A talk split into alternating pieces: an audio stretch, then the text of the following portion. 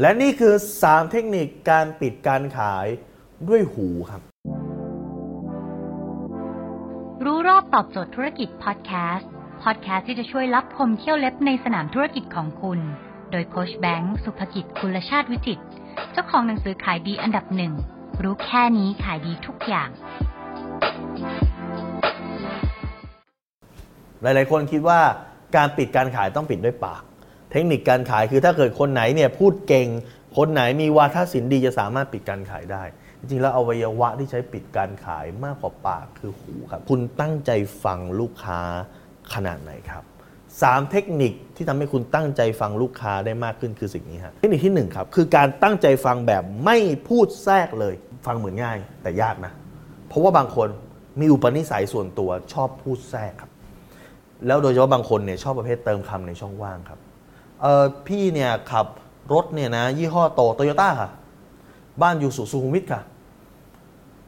คือคนบางคนมันชอบพูดแทรกจริงนะครับ ชอบประเภทเติมคำในช่องว่างให้ถูกต้อง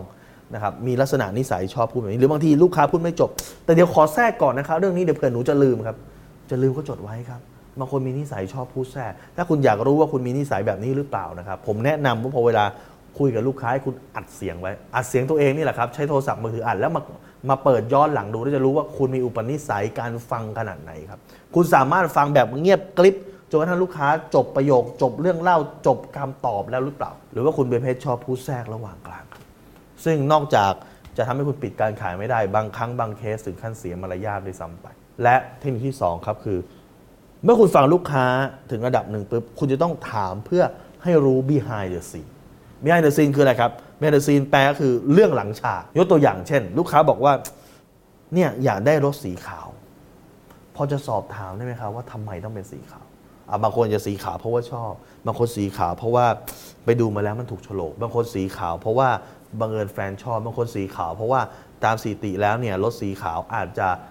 ประสบอุบัติเหตุน้อยเพราะว่าคนเห็นแม้กระทั่งในเวลากลางคืน อะไรพวกนี้นะครับ คุณก็สามารถจะหาคำตอบ แล้วก็พอเวลาคุณพรีเซนต์ปิดการขาย ข้อมูลเหล่านี้แหละครับ ที่ใช้เพื่อปิดการขาย และเทคนิคที่สามที่คุณควรจะใช้เลยคือการจดครับ บางคนบอกว่าฉันจำได้